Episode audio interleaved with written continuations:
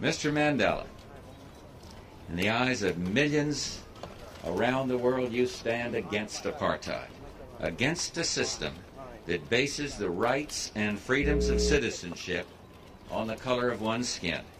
That system is repugnant to the conscience of men and women everywhere, repugnant to the ideals that we in America hold so dear.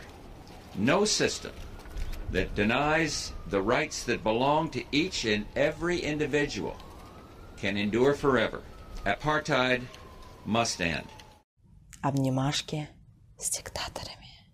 Привет, друзья, это Владимир Милов. Спасибо большое, что подписались на мой канал. Если еще этого не сделали, то обязательно подписывайтесь, здесь точно будет интересно. И это ваша любимая передача о международной политике, обнимашки с диктаторами, где мы обсуждаем международные дела серьезно, по-глобалистски, трезвым взглядом, без пропаганды, без конспирологии, без всей той чуши, которую вы слышите об этом по телевизору или читаете в интернете. И у нас давно с вами назревал разговор об Африке. Мы вот уже больше года выходим с этой передачей в эфир, но Африку еще никогда не обсуждали, хотя и я хотел об этом поговорить, и многие зрители очень просили. Вот я э, некоторое время назад анонсировал эту передачу, и я вижу, что часть из вас так это восприняла, что мы будем говорить о всяких каких-то адских ужасах Африки, о вот этих беднейших э, тропических странах, где нищее население, болезни, войны и так далее. На самом деле я хотел поговорить о другом,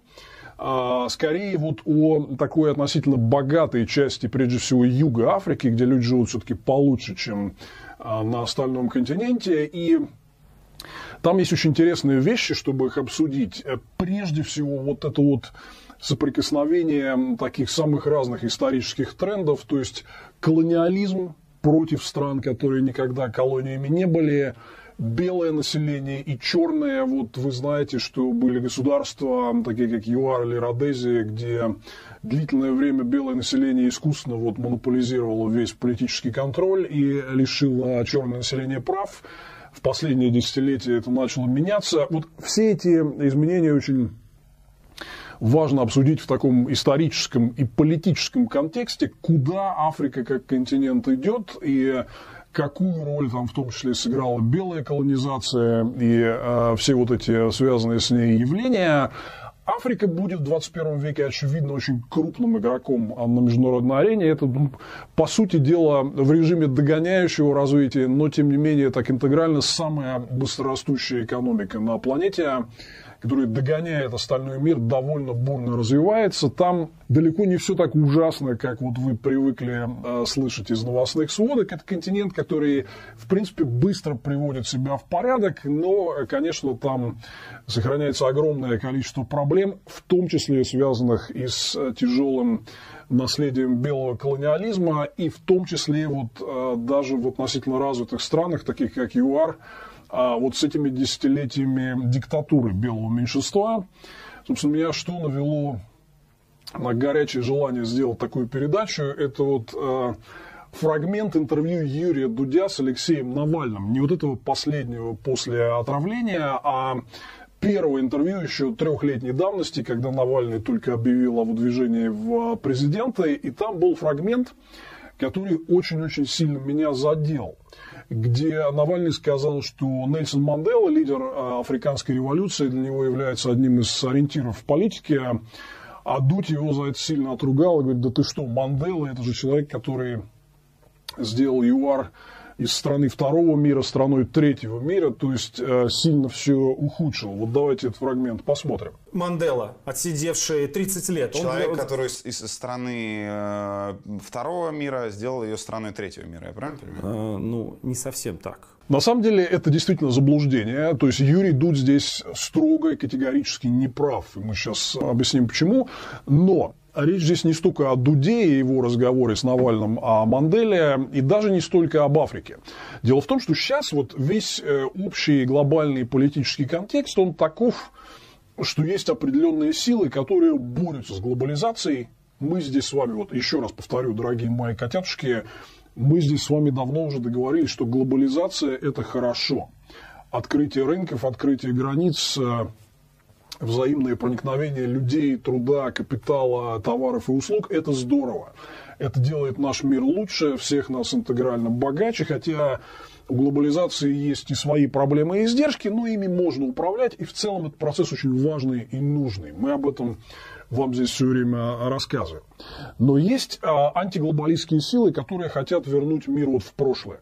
Когда были вот отдельные вот индивидуальные страны, которые отгораживались друг от друга барьерами, э, и с этим было связано много проблем, в том числе, ну, например, а вот Вторая мировая война, самый разрушительный военный конфликт в истории а, человечества, прямо вытекал из торговых, экономических, протекционистских войн 30-х годов. Это было прямо с этим связано. Тем не менее, вот если возвращаться вот к сегодняшней такой контрреволюции, которая пытается противостоять естественному процессу глобализации, то вот у многих таких антиглобалистских сил Южная Африка, например, вообще то, что происходит на африканском континенте, это вот один из таких вопросов, которые они традиционно выносят на щит, и это очень популярная мифология. Что было э, какое-то классное вот э, правление белого меньшинства в ЮАР, в Родезии, которое сейчас называется Зимбабве, а потом вот пришли типа черные и все испортили. Это вот, в принципе, то, что транслировал э, в этой своей фразе Юрий Дудь. Это не его уникальная мысль, а это довольно распространенное заблуждение. Были белые, было хорошо, а пришли черные, стало плохо. То есть из этого следует э, как минимум э, две жутко неправильные вещи. Первое, что белые априори лучше черных. Ну, то есть это откровенно такой подвод ко всем известным расовым теориям, из которых, в общем, никогда ничего хорошего а, не получалось. Вот. А вторая история состоит в том, что если вот а, не разрешать дальнейшее распространение демократии по принципу один человек, один голос, если не вот, спокойно и позитивно смотреть на процессы там, взаимного проникновения культуры народов, их интеграции между собой, а вот ограничить все властью богатого белого меньшинства – то вот типа тогда будет порядок, да, вот богатые белые, они все хорошо знают, как э, делать. Мы это можем э, очень часто услышать от всех этих антиглобалистов разных мастей, там, не знаю, от Латыниной, от либертарианцев, от Трампа. Это все люди, которые хотят диктатуры э, белого меньшинства, да.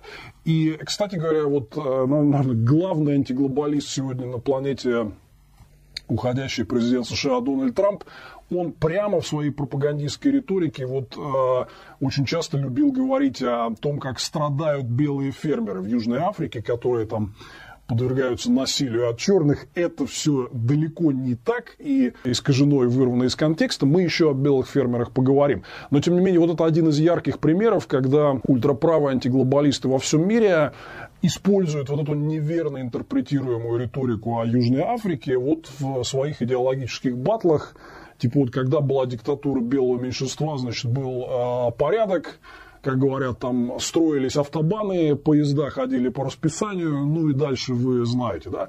А вот, значит, потом пришли черные и все испортили. Ну, давайте начнем с того, что все, кто так говорит, я очень люблю и уважаю Юрия Александровича Дудяну. Юрий Александрович, давайте-ка вы, пожалуйста, прежде чем что-то такое говорить, просто элементарно ознакомьтесь с фактами. Потому что факты нам говорят о чем-то просто полностью противоположном. Первое, что я хочу сказать, вот немного личных впечатлений. Кстати, многие просили меня сделать такую передачу с рассказом о путешествиях.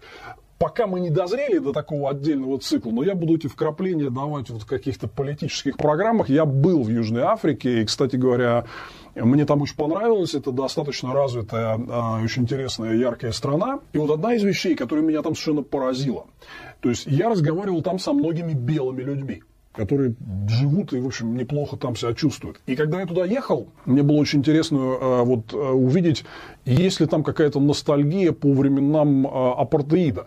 Потому что мы, например, вам рассказывали о крушении коммунизма в Восточной Европе и о том, как, как Восточная Европа совершила такой невероятный рывок в развитии в последние 30 лет за счет перехода к демократии, свободному рынку и европейской интеграции.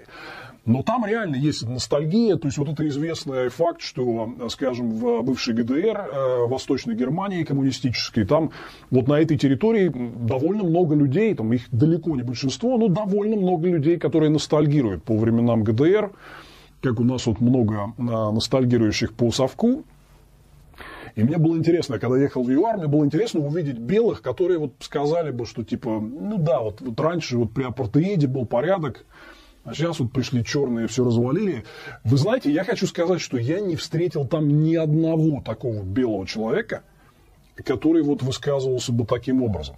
Ну, вы можете сказать, там, наверное, они это прятали внутри.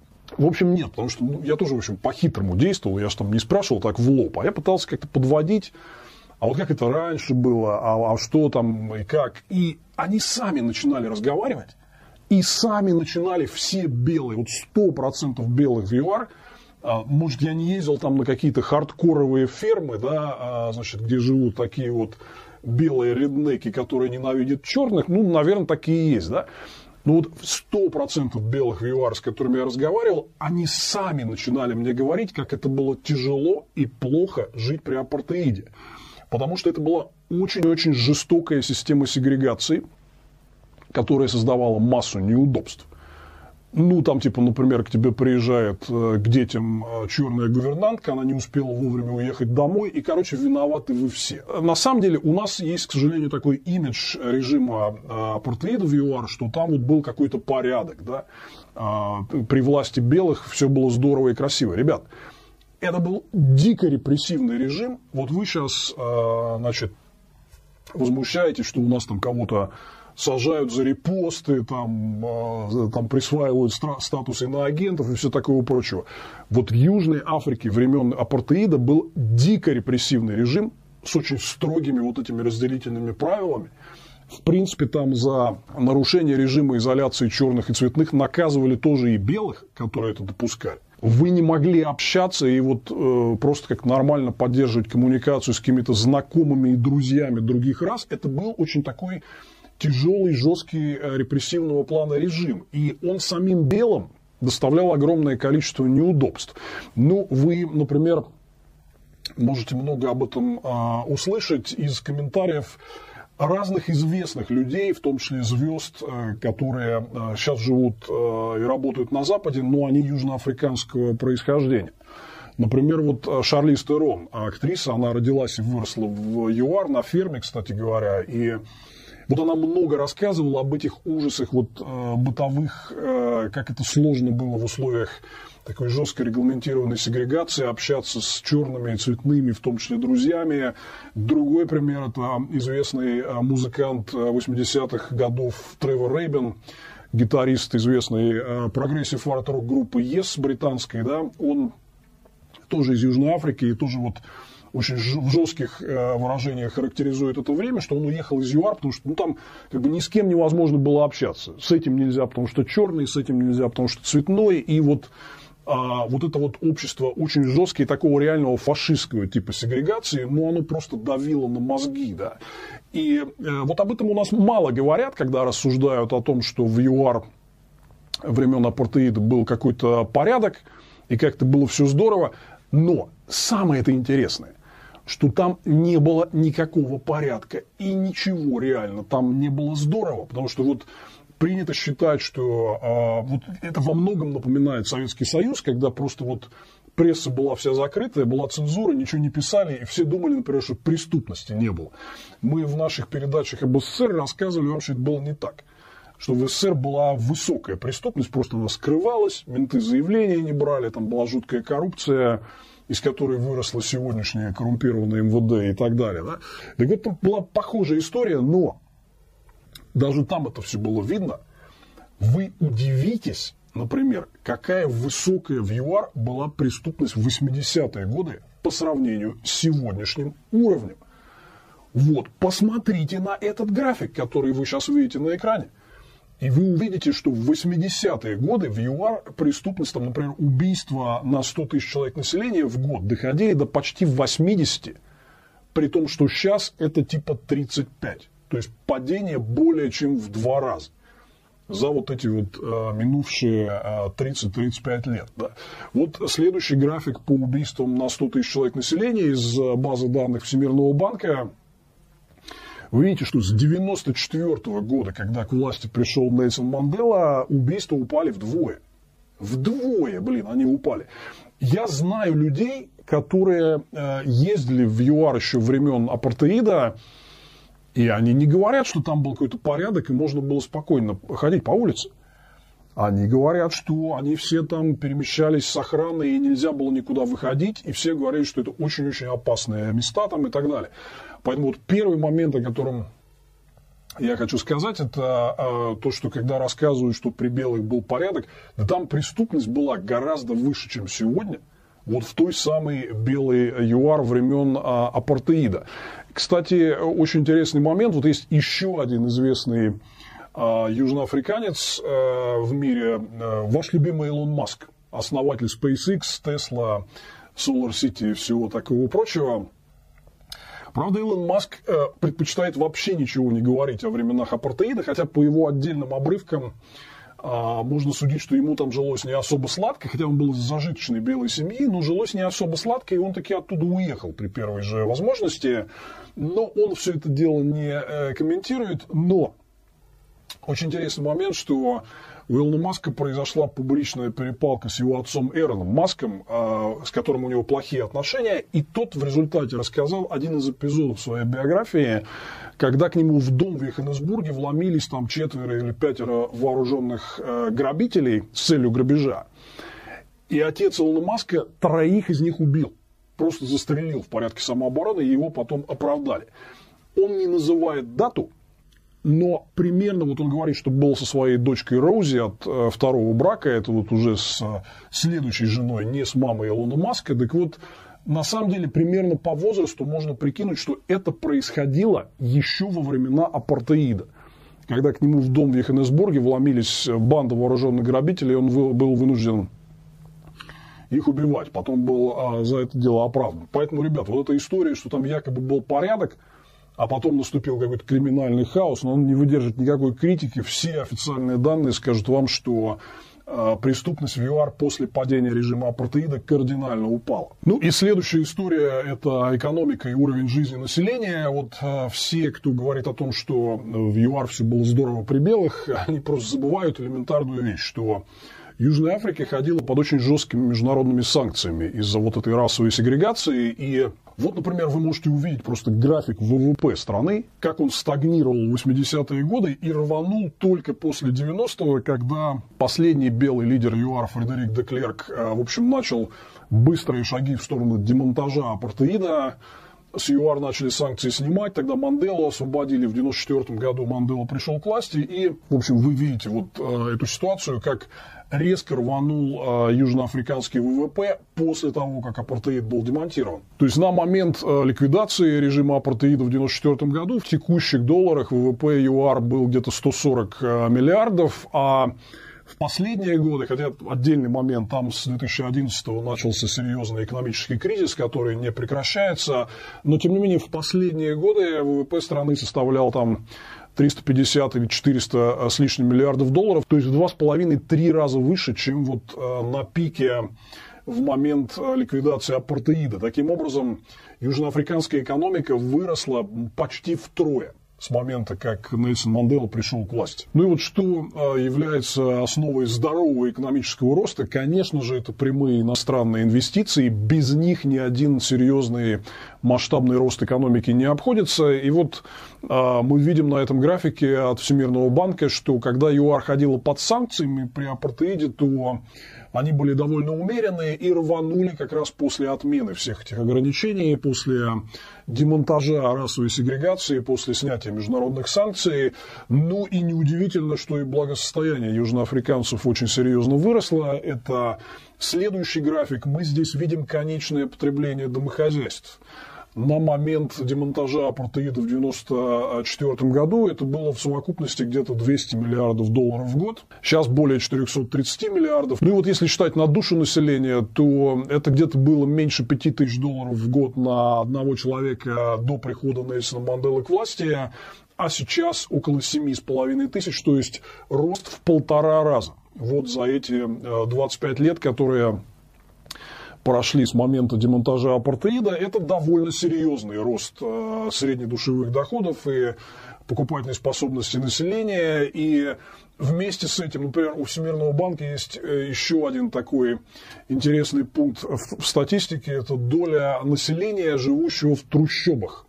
Population living in slums. Вот вы видите на а, этих цифрах, насколько серьезно это все уменьшилось. То есть, если в 90-м году почти половина населения ЮАР а, жила в а, том, что квалифицируется как трущобы и неблагоустроенное жилье, то в последние годы это стабилизировалось где-то на уровне около четверти населения. Это все равно много, но как процент населения ЮАР эта цифра сократилась э, примерно вдвое с тех пор, как власти начали демонтировать апартеид. Таким образом, вы знаете, вот эта вся картинка, в том числе, которую э, рисовал Юрий Дудь, о том, что вот при белых все было хорошо, и пришел Нельсон Мандела и все развалил. Ну, она просто рушится, если посмотреть на вот эти вот элементарные цифры. ЮАР после демонтажа апартеида стало заметно богаче, население там стало жить лучше. Это не значит, что там нет своих проблем. Мы несколько слов об этом сейчас скажем. Проблемы там есть и значительные но был достигнут очень-очень заметный прогресс, и вместо страны-изгоя, которая ходила под серьезными международными санкциями, ЮАР превратилась в одну из крупнейших экономик мира. Она входит в большую двадцатку, участвует во всех этих саммитах, и, в общем, такой один из серьезных игроков на международной арене и совершенно точно крупнейший игрок в Африке во времена апартеида и международной изоляции ни о чем таком, в общем, особо не приходилось им мечтать. И неудивительно, на самом деле, что вот я говорил о, том, что я не видел а, среди белых в ЮАР какой-то ностальгии по апартеиду, но это было видно на результатах вот этой самой национальной партии, которая правила в течение почти полувека до этого, и вот, собственно, ввела эту систему расовой сегрегации. Если, скажем, на выборах в парламент ЮАР в 80-е годы, где участвовали исключительно белые, национальная партия получала там 50% и больше, то на первых всеобщих выборах с универсальным избирательным правом, где участвовали представители всех рас, в 1994 году национальная партия получила только 20%, при этом Имейте в виду, что а, ее список возглавлял а, тогдашний глава государства Фредерик де Клерк, который вот как раз и пошел на а, демонтаж системы апартеида, то есть у него была репутация такого Горбачева, который провел реформы и расовую сегрегацию уничтожил. Поэтому вот эти 20% это не были голоса за апартеид, да. Но на последующих выборах, когда Деклерк уже ушел из власти, поддержка национальной партии просто коллапснулась. И, и в итоге в 2005 году э, ее вынуждены были ликвидировать, потому что не было даже белых которые хотели бы голосовать за хотя бы что-то отдаленно напоминающее ностальгию по апартеиду. Ну и вообще, чтобы вот э, понять э, природу этих явлений, почему ЮАР стал успешнее и выросла после того, как была отменена диктатура белых и введена такая мультирасовая система, один человек, один голос, и права представителей разных рас э, были уравнены, почему все стало лучше, да? хотя вроде как э, ультраправая мифология говорит о том, что должен был наступить хаос и так далее. Да? Вы знаете, вот э, вообще, если вы хотите э, понять много про политэкономию Африки, кто вам лучше всех объяснит за политэкономию Африки, это известный армянин турецкого происхождения, который проживает в городе Бостон, штат Массачусетс. На самом деле это Э, крупнейший, известнейший экономист современности Дарна Джимоглу, о котором мы вам много здесь рассказываем. И, в общем, я везде рекламирую его совместную книжку с Джимом Робинсоном, которая называется «Почему одни страны богатые, а другие бедные?» или в англоязычном варианте «Why Nations Fail». А я ее рекламирую как главную политэкономию современности. Если вы ее еще не читали, то обязательно сделайте это прямо сейчас, сразу как досмотрите это видео. И там действительно очень много говорится об Африке и о том, что вот эта вот политика колониальной диктатуры или диктатуры местного белого меньшинства, она исключала огромные слои э, населения из экономической и социальной активности не позволяло использовать их креативный потенциал, и это сдерживало развитие этих стран. То есть там, там как бы казалось, что есть внешний некий порядок. Вот а, почему многие говорят, что а, ситуация в ЮАР после демонтажа апартеида ухудшилась. Там действительно произошла вот какая история, что раньше вот эти центры, исторические центры а, крупных городов, там Кейптаун, там Йоханнесбург, Дурбан, а, туда черным и цветным, в общем, не разрешали доступ. И была такая красивая фасадная картинка – что вроде как какие-то улочки, даже похожие на европейские, никакой грязи, никакой преступности. Но, ребят, это был как и в развитом социализме. Это был как бы такой вот просто не более чем фасад. А вам надо было поехать и посмотреть, как это реально все в э, других местах устроено. Так вот, действительно, что произошло? Когда все это открыли, то туда э, хлынуло самое разное черное население, далеко не только юаровское. Там одна из проблем – а, состоит в том, что Южная Африка проводит такую достаточно мягкую миграционную политику. Ну, богатая страна, самая богатая на континенте. Туда едут мигранты из самых бедных африканских стран отовсюду. И в общем, они, конечно, часть депортируют обратно, но поскольку это все было как бы такое общее континентальное черное братство борьбы против колонизаторов, то они как бы не могут слишком жестить по отношению к мигрантам, исходя из вот этой исторической солидарности туда в ЮАР э, слишком большой, вот э, последние все там 20-25 лет идет приток мигрантов из самых бедных стран. Ну, реально, вот эти исторические центры городов захватывают во многом они, да. И э, вот с этим связано очень много всяких историй, когда там кто-то приехал, прошелся там небезопасно, его ограбили и так далее. Да, вот одна из проблем, которые мы видим, это вот э, фасад старого апартеида в виде вот этих красивых исторических центров он ушел, но в целом, если смотреть, то уровень жизни стал сильно выше, страна стала богаче, преступность стала ниже. И вот э, Дарна Джимоглу довольно много об этом пишет в своей книге «Почему одни страны богатые, а другие бедные». Не только о ЮАР, вот сейчас мы об этом поговорим, но в целом там вывод очень простой, что, э, что колониализм, что апартеид – они формировали вот э, такие закрытые, как говорят, экстрактивные институты, которые в целом эксплуатировали всю страну и общество в интересах какого-то узкого там правящего слоя, да, но не давали возможности использовать весь потенциал страны, ее народа и разных этносов и рас, которые туда входят, для всеобщего такого гармоничного развития. Почитайте Аджимоглу, но это, в общем, такой довольно очевидный эффект, который сработал, хорошо сработал в ЮАР после ликвидации апартеида. Вместо изгоя, который ходит под санкциями и поддерживает какой-то порядок в э, такой относительно узкой зеленой зоне, где живут белые, ценой жестоких репрессий против всего остального населения. Вместо этого ЮАР стала гораздо более инклюзивной, открытой миру страной, которая достигла больших успехов, в том числе в экономическом развитии. Там есть очевидный прогресс по многим направлениям. Вот мы все эти цифры вам сейчас рассказывали, поэтому выбрасывайте из головы вот эту вот старую никчемную легенду, что якобы при белых был порядок, а пришел плохой Нельсон Мандела и все развалил, сделал ЮАР страной какого-то там третьего, четвертого мира. Это все не так, уважаемый Юрий Александрович Дудь, вы не правы. Будем рады рассказать вам об этом больше. Вот здесь э, несколько слов, наверное, надо сказать о том, откуда вообще взялся апартеид и вот это раздельное существование рас с очень жесткими барьерами для черных и цветных. Все дело в том, что такая система существовала далеко не всегда. Например, вот э, если посмотреть на историю, то вот то, что вы видите на карте, это как была устроена вот э, территория Юга Африки, скажем, в конце XIX века. Вот самая большая часть территории ЮАР – это так называемая Капская колония – которая была, в принципе, образована на базе территории, контролирующихся британцами. Так вот, в этой Капской колонии была мультирасовая конституция которая там, она предусматривала определенный имущественный ценз, в частности, на политические избирательные права, но представители всех рас могли участвовать в политике, иметь право голоса и так далее. И вообще вот эта мультирасовая система была в 1890-е годы демонтировано искусственно.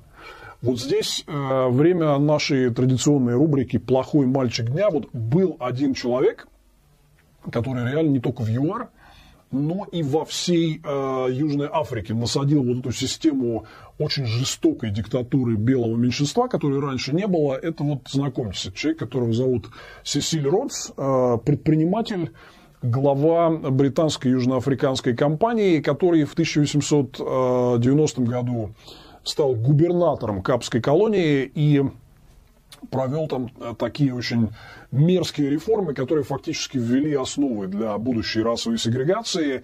Впоследствии вот этот самый Сесиль Родс основал э, британскую колонию Родезия. Это территория современных Зимбабве и Замбии. А вот Родезия названа по имени а, этого человека. Это вот как раз от слова «родс», который был ее основателем. Фактически Родезия была основана даже не как государство, а как такая частная территория, отданная в отчину вот отдельно взятой частной а, британской южноафриканской компании просто для жестокой и беспощадной эксплуатации всего, что там было. Кстати говоря, в Родезии а, была построена еще более жесткая система сегрегации и эксплуатации черного населения белым. Это все закончилось абсолютным крахом и вот тем трэшем и адом, в котором находится современная Зимбабве. Мы к этому а, еще вернемся. Но вот, тем не менее, корни вот этой расовой сегрегации, они, в принципе, идут оттуда.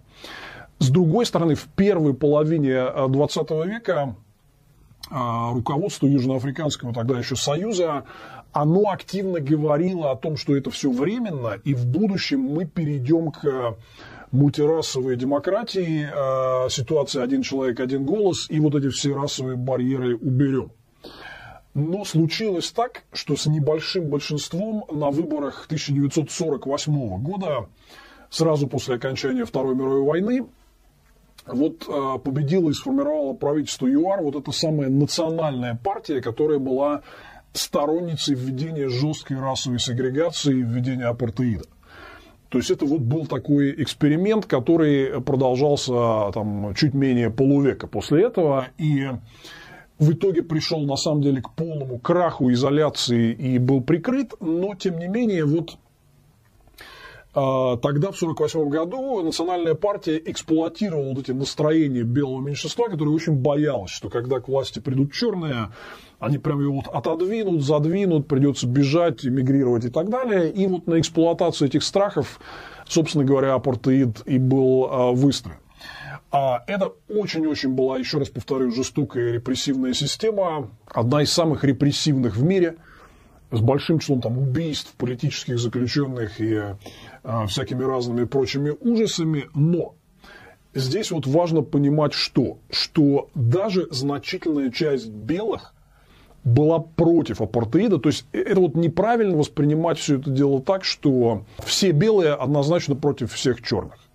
Большое количество белых в ЮАР, даже несмотря за то, что подвергались в этом плане репрессиям, и это было, в общем, запрещено и не поощрялось критиковать э, режим сегрегации рас, но тем не менее, было значительное количество белых, которые понимали все эти проблемы, а понимали, что в будущем это создает такую мину замедленного действия, что это исключает огромное количество населения из а, будущего нормального цивилизованного развития, да, э, в ЮАР было много белых, которые открыто выступали против апартеида. В частности, вот сейчас есть такая главная оппозиционная партия вот этому африканскому национальному конгрессу, который основал э, Нельсон Мандела, да, а, вот очень многие считают это такой белой оппозицией, ошибочно считают это белой оппозицией, которая типа ностальгирует а, по временам апартеида. Это вот партия Демократический альянс, которая имеет там где-то поддержку там, 20 с чем-то процентов населения ЮАР сегодня, является официальной а, оппозиционной партией в стране. Так вот, это неправильно считать Демократический альянс а, наследниками белых реставраторов апартеида. Как раз Демократический альянс – вырос из э, вот этой белой оппозиции апартеиду, которая даже была представлена в Южноафриканском парламенте. В частности, вот э, в 1977 году э, так называемая прогрессивная федеральная партия впервые получила заметное количество мест в тогда еще целиком белом парламенте страны, в последующем их увеличивала, то есть было видно, что вот этот запрос со стороны белого населения на демонтаж апартеида, он заметен, он не маленький, и он растет. И, кстати говоря, еще такой момент, что когда к власти вот в конце 80-х пришел вот южноафриканский Горбачев, Фредерик Деклерк, который демонтировал апартеид и в итоге передал власть Манделя. Вот Деклерк организовал в 92 году, кстати говоря, 17 марта, вспомним, такая небольшая аллюзия к нашему советскому референдуму 17 марта 91 о сохранении СССР. Так вот, 17 марта 92 в ЮАР прошел референдум по поводу поддержки политики Деклерка нацеленный на постепенный демонтаж апартеида, и почти 70% там участвовали только белые южноафриканцы. Почти 70% белых южноафриканцев сказали, что да, мы поддерживаем вот эту южноафриканскую перестройку, гласность и отмену эксклюзивной а, власти белого большинства. Таким образом, вот, ребят, совершенно неправильно говорить о том, что вот есть белые, а есть черные, они всегда там против друг друга. Нет огромное число белых в Южной Африке всегда понимало вот опасность этой ситуации, когда вы вводите такую жесткую диктатуру белых и полностью отсекаете всех несогласных и другие расы от управления страной. Эта борьба никогда не прекращалась. И в том числе вот из тех, кто открыто этому противостоял, выросла вот эта партия «Демократический альянс», которая, откровенно говоря, я больше всего сейчас симпатизирую в южноафриканской политики, сейчас мы к этому вернемся. Таким образом, вот это абсолютно неправильная картинка что все белые в ЮАР были всегда за апартеид и за диктатуру над черными, и это противостояние черных и белых. Нет. Это было противостояние современных прогрессивных людей а, со взглядом в будущее на мирное существование разных рас и построение общего мира и общего будущего в взаимодействии и в гармонии – против тех, кто хотел какую-то вот э, такую эксклюзивную диктатуру для себя. И было очень много белых, которые выступали против апартеида. Кстати, там были и экономические причины в том, что многие белые в ЮАР хотели демонтажа апартеида.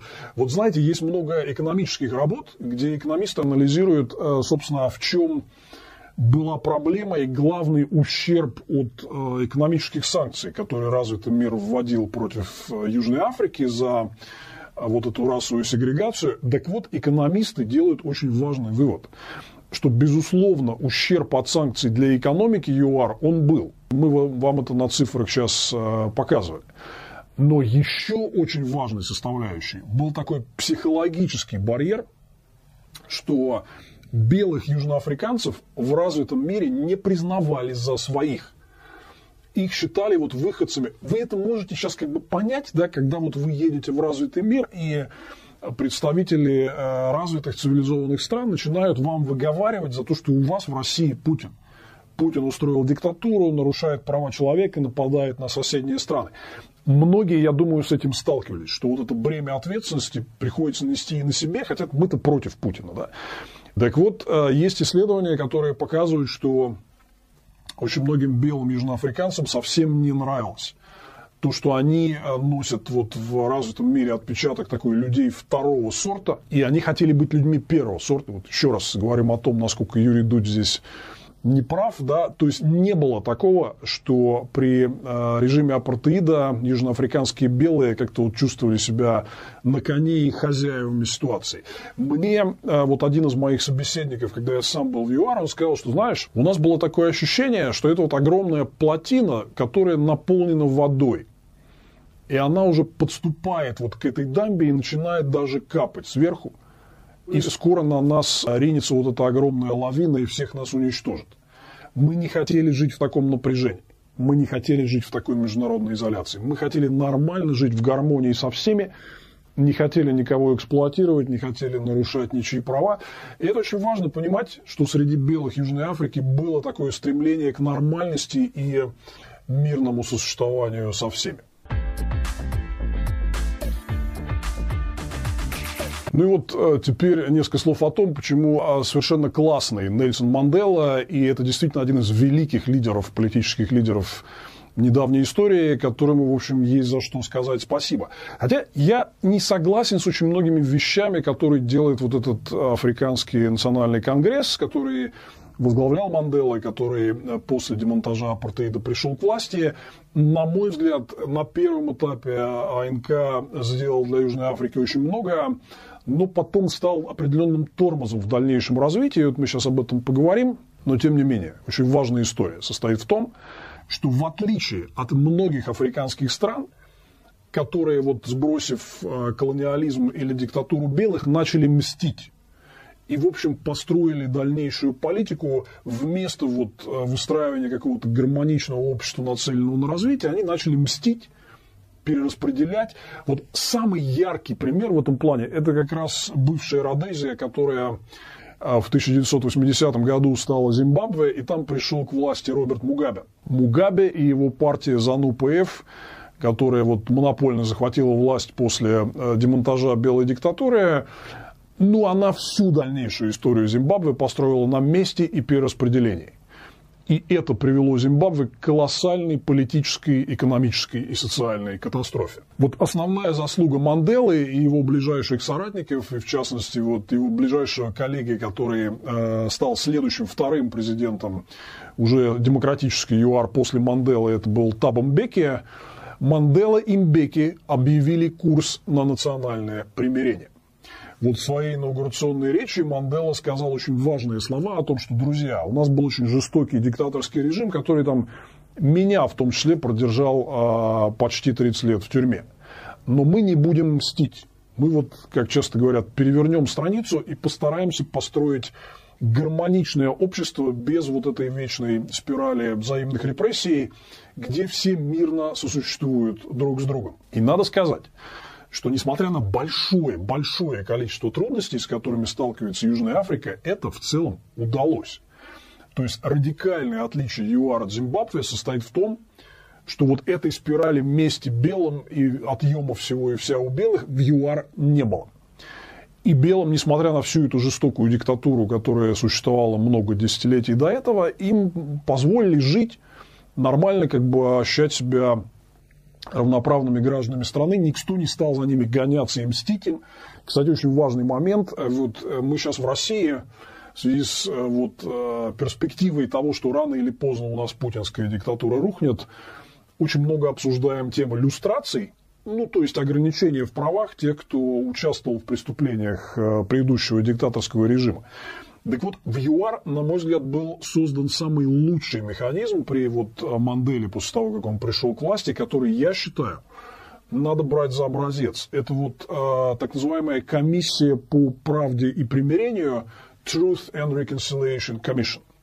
Механизм этот состоял в том, что вы должны были прийти и все рассказать, во всем признаться, и вы потом не были наказаны, ну или получали какое-то совсем умеренное наказание, то есть вас, по сути, амнистировали – условием этого было признать, что вы совершали преступление против э, прав человека и гражданских свобод, все это открыто рассказать, подписаться. Вот мне кажется, что этот механизм, он гораздо более эффективен, чем ну, скажем, такая тотальная иллюстрация вот всех, потому что, во-первых, он там позволяет гораздо сильнее приблизиться к реальной правде. Но вот это был один из тех механизмов, который э, показывает, насколько Мандела и вот новые власти ЮАР, они, в общем, не занимались местью, а занимались движением вперед и установлением правды.